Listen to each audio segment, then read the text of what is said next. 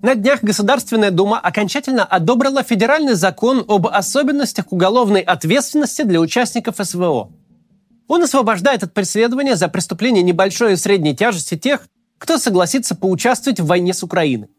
Как любой закон, улучшающий положение подозреваемых, обвиняемых и осужденных, этот будет иметь обратную силу.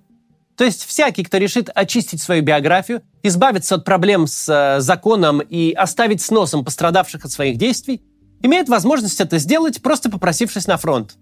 Единственное условие – преступление должно быть совершено до вступления закона в силу. Понятно, что у лиц, принимающих сегодня решения, отбиты любые понятия об ответственности за страну. Но чувство самосохранения у них должно же быть.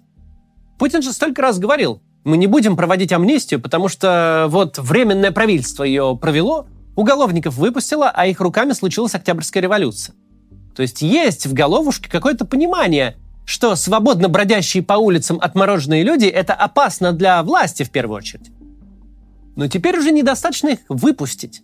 Теперь нужно стереть понятие об ответственности, с одной стороны, а с другой вооружить и обучить вообще всех людей, склонных к преступному поведению. И тех, кто сидит, и тех, кто сесть должен. Есть ли осознание, что вместе с беззаконностью для уголовников такие законы еще и предельно расхолаживают силовиков, главную опору режима? Тех самых силовиков, которым сейчас придется все свои материалы следствия и оперативной разработки, все свои уже почти готовые палки просто выбросить в урну. Тех самых силовиков, на которых любой урка сейчас будет смотреть так. Ха, ну молодец, мусорок. Ну взял ты меня. Пиши-пиши свои бумажки. Трать на меня время – а я поставлю одну подпись и сможете засунуть все свои бумажки туда, где солнце не светит.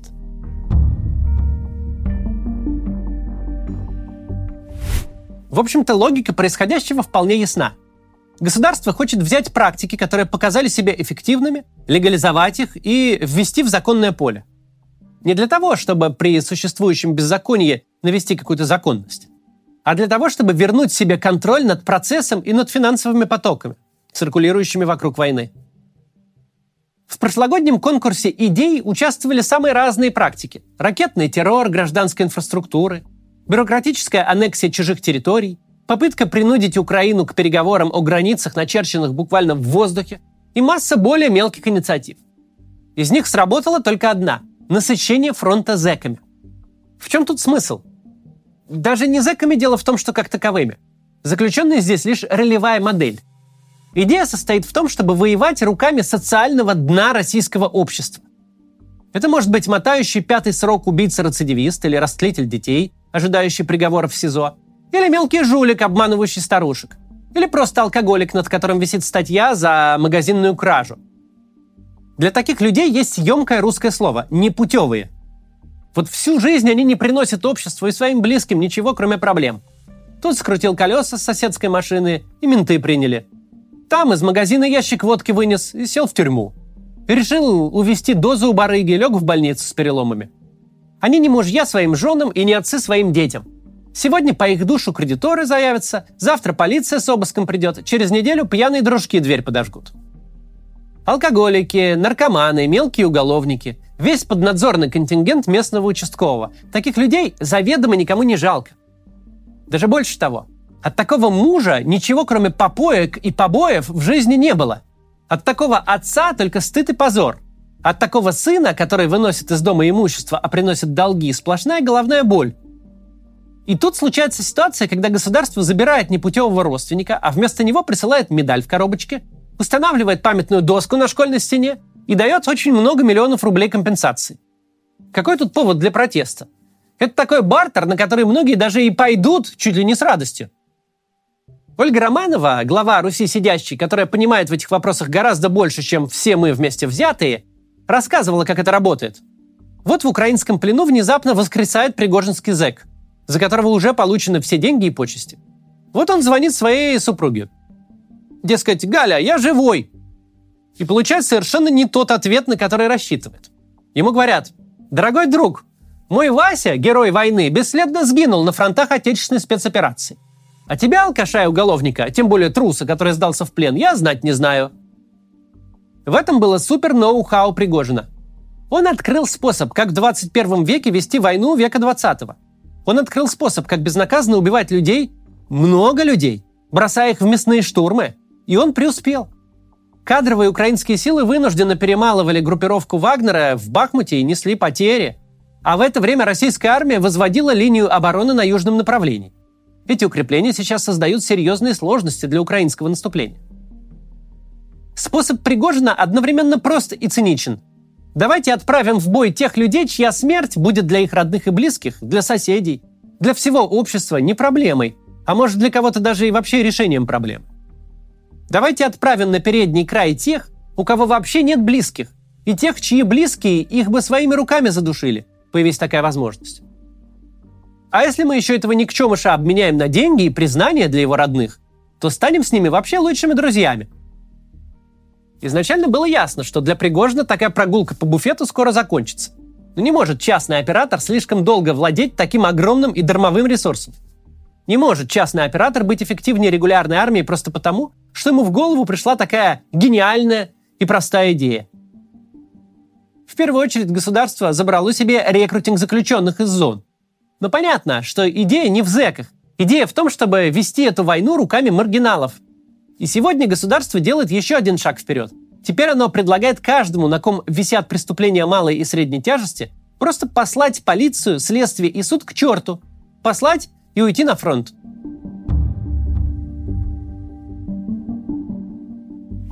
Эта история демонстрирует нам три простые истины. Они, конечно, очевидны, но будет не лишним их проговорить. Сейчас проговорим после небольшого некоммерческого объявления. Посмотрите, пожалуйста, скоро продолжим. В Украине, несмотря на войну и постоянные бомбежки, продолжается жизнь. Дети ходят в школу, а после школы в секции. Детская юношеская спортивная школа «Киев Атлет» по-прежнему обучает юных футболистов как делает уже больше полувека. И довольно успешно. Настолько успешно, что на школу обратила внимание немецкая некоммерческая организация Interbridge, помогающая беженцам из Украины. До войны она занималась международным культурным обменом и просветительской деятельностью. Поэтому Interbridge решила взять воспитанников школы Киев Атлет под свое крыло, устроить им тренировочный лагерь в Германии, дать возможность выступить на мемориальном турнире в Лейпциге и отдохнуть от постоянных обстрелов и воздушных тревог. Сейчас организация ищет спонсоров. На 30 детей 11 лет вместе с пятью сопровождающими взрослыми требуется 13 тысяч евро. 5 тысяч уже собрали родители воспитанников. Еще 8 можете пожертвовать вы. Если денег удастся собрать больше 13 тысяч, то в проект включат больше детей и ничего не возьмут с родителей. Если вы хотите помочь, реквизиты организации я оставил в описании – также в описании прямой телеграм-контакт координатора, которому можно написать, если вы хотите пожертвовать крупную сумму. Итак, первое, что очевидно из истории с безответственным законотворчеством, какой же адский у них дефицит людей. Чего они только не делали, уж и ограничения сняли по возрасту и по здоровью. Берут хоть 60-летних, хоть ВИЧ-инфицированных. Уж и зарплату контрактникам установили, как директору небольшого завода. Уж и работодатели обязали сохранить рабочие места за теми, кто отправился воевать. А их детей готовы брать без экзаменов в лучшие вузы страны. Никогда, ни перед кем, ни по какому поводу российское государство так не стелилось. Никогда никого и ни за какие заслуги так не обхаживало, как того человека, которого нужно уговорить взять в руки автомат и стрелять в украинцев. Ясное дело, как только человек поддается на уговоры и подписывает контракт, российское государство становится самим собой – и переводят бойца в категорию мяса, которому никто ничего не должен, ни снаряжения, ни боеприпасов, ни воды, ни одежды. Но затянуть человека на войну нужно прям любой ценой. И ведь все равно набрать не могут. Теперь уже в обмен на твое участие в войне государство готово забыть все твои прежние прегрешения, снять с тебя обвинения, очистить уголовную историю, сделать из любого мошенника, воришки и мелкого разбойника розового младенца, только-только вступившего в жизнь. Надо думать, если бы в нашей стране не существовало влиятельного банковского лобби, которому совершенно не нужна волна дефолтов, то для рекрутов было бы объявлено еще и полное списание задолженности по кредитам.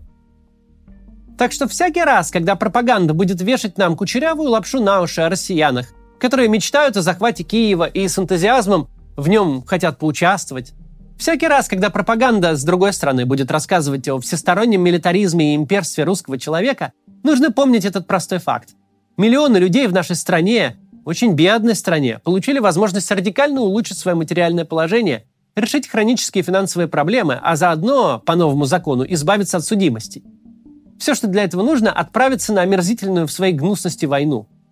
Но даже за все эти плюшки никакие очереди в военкоматы не выстраиваются. Даже самые щедрые обещания не решают проблему дефицита живой силы на фронте. Из войны сделали настоящий социальный лифт, Поставь, дорогой грузчик из Невьянска, подпись вот тут, и твоя жизнь навсегда изменится. Ты получишь то, чего никогда бы не достиг в своей безысходной жизни. Ты сможешь купить квартиру в центре Екатеринбурга, а не дожидаться, пока твой аварийный барак рухнет тебе на голову. Твои дети поступят в МГУ, им не придется изучать оттенки синтетических опиатов в местной задрипанной шараге.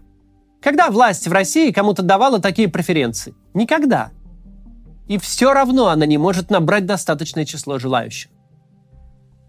Вторая очевидная истина. До какой же степени там наверху не хотят мобилизации?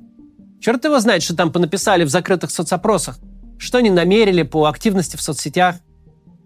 Черт знает, правда ли Путина так задел этот факт, что на одного мобилизованного приходится трое сбежавших за границу.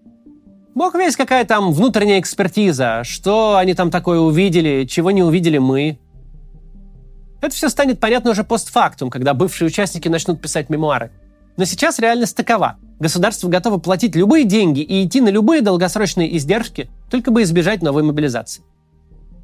И третья истина. До какой же степени Владимиру Путину плевать на Россию и на граждан? До какой степени он упивается своей обидой на Украину, Запад, на весь мир, который не признал его императором галактики, а больно надавал по хлебалу? Насколько он готов буквально все положить, лишь бы как-то сгладить это впечатление? Уже не победить в войне, Просто не выглядеть лохом, которого все обманули и кинули, начиная от НАТО, которое не пустило к себе, и заканчивая собственной армией и спецслужбами, которые рассказывали дедушке о величии только для того, чтобы безнаказанно разворовывать деньги. Кажется, что в данном случае Путин даже менее оптимистичен, чем самые злобные его оппоненты. До такой степени он не думает даже о ближайшем будущем страны. До такой степени он не думает, что вот это все говнище, которое намного хуже любого военного поражения, разгребать придется ему самому, в это он не верит.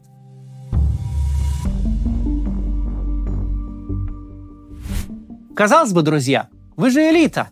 Вы же самые богатые люди нашей страны. Вам точно есть что терять. Именно на вас, на защиту ваших дач, ваших семей, ваших капиталов, в первую очередь работают Уголовный кодекс, полиция, Следственный комитет и суд. Так что, вы точно хотите это все обесмыслить? Вам точно э, хочется помножить прям весь аппарат государственного принуждения на ноль?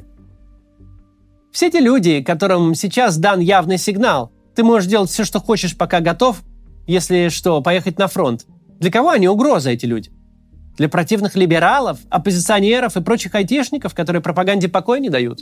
Нет. Это вы на свой хребет наскребаете. Это вы будете иметь дело с обществом, которое инфильтровано уголовным элементом. С обществом, в котором преступления и наказания стали лишь фигурой речи. С обществом, где с вами может случиться неприятность, а если у автора неприятности в результате его преступной деятельности возникнут проблемы в лице полицейского, то всегда можно порешать этот вопросик. Либо уехать на фронт, либо отсидеться на конспиративной квартире, пока коррумпированный офицер проставляет в бумагах пребывание бойца на фронте. Когда покупается и продается что угодно, от снарядов до людей, когда статьи Уголовного кодекса особо никому не указ, что там говорить о коррупции? Коррупция будет повсюду. То, что мы видим сейчас, это общая характеристика сегодняшней России. Государство увлечено решением сиюминутных задач. Вот нужно ему насытить фронт людьми, избежав массовой мобилизации. Во имя этой цели оно готово плевать уже не на долгосрочные, но и на среднесрочные и, очевидно, тяжелые последствия. Люди, которые стоят за принятием таких решений, а конкретно Владимир Путин и его ближайшее окружение, видимо, думают, что выпускают на волю какого-то очень послушного джина. Джина, который уберется обратно в лампу, как только отпадет необходимость в его услуг. Вот сейчас он очень нужен. Линию фронта удержать, выборы пережить, время потянуть, мобилизацию не объявлять. А потом думают они, мы просто забудем, что такое вообще было. Ведь существовали же все эти полевые командиры Донбасса. В свое время они были очень нужны, а потом перестали быть нужны. Ну, их и придушили, как кроликов за пару лет, почти в полном составе.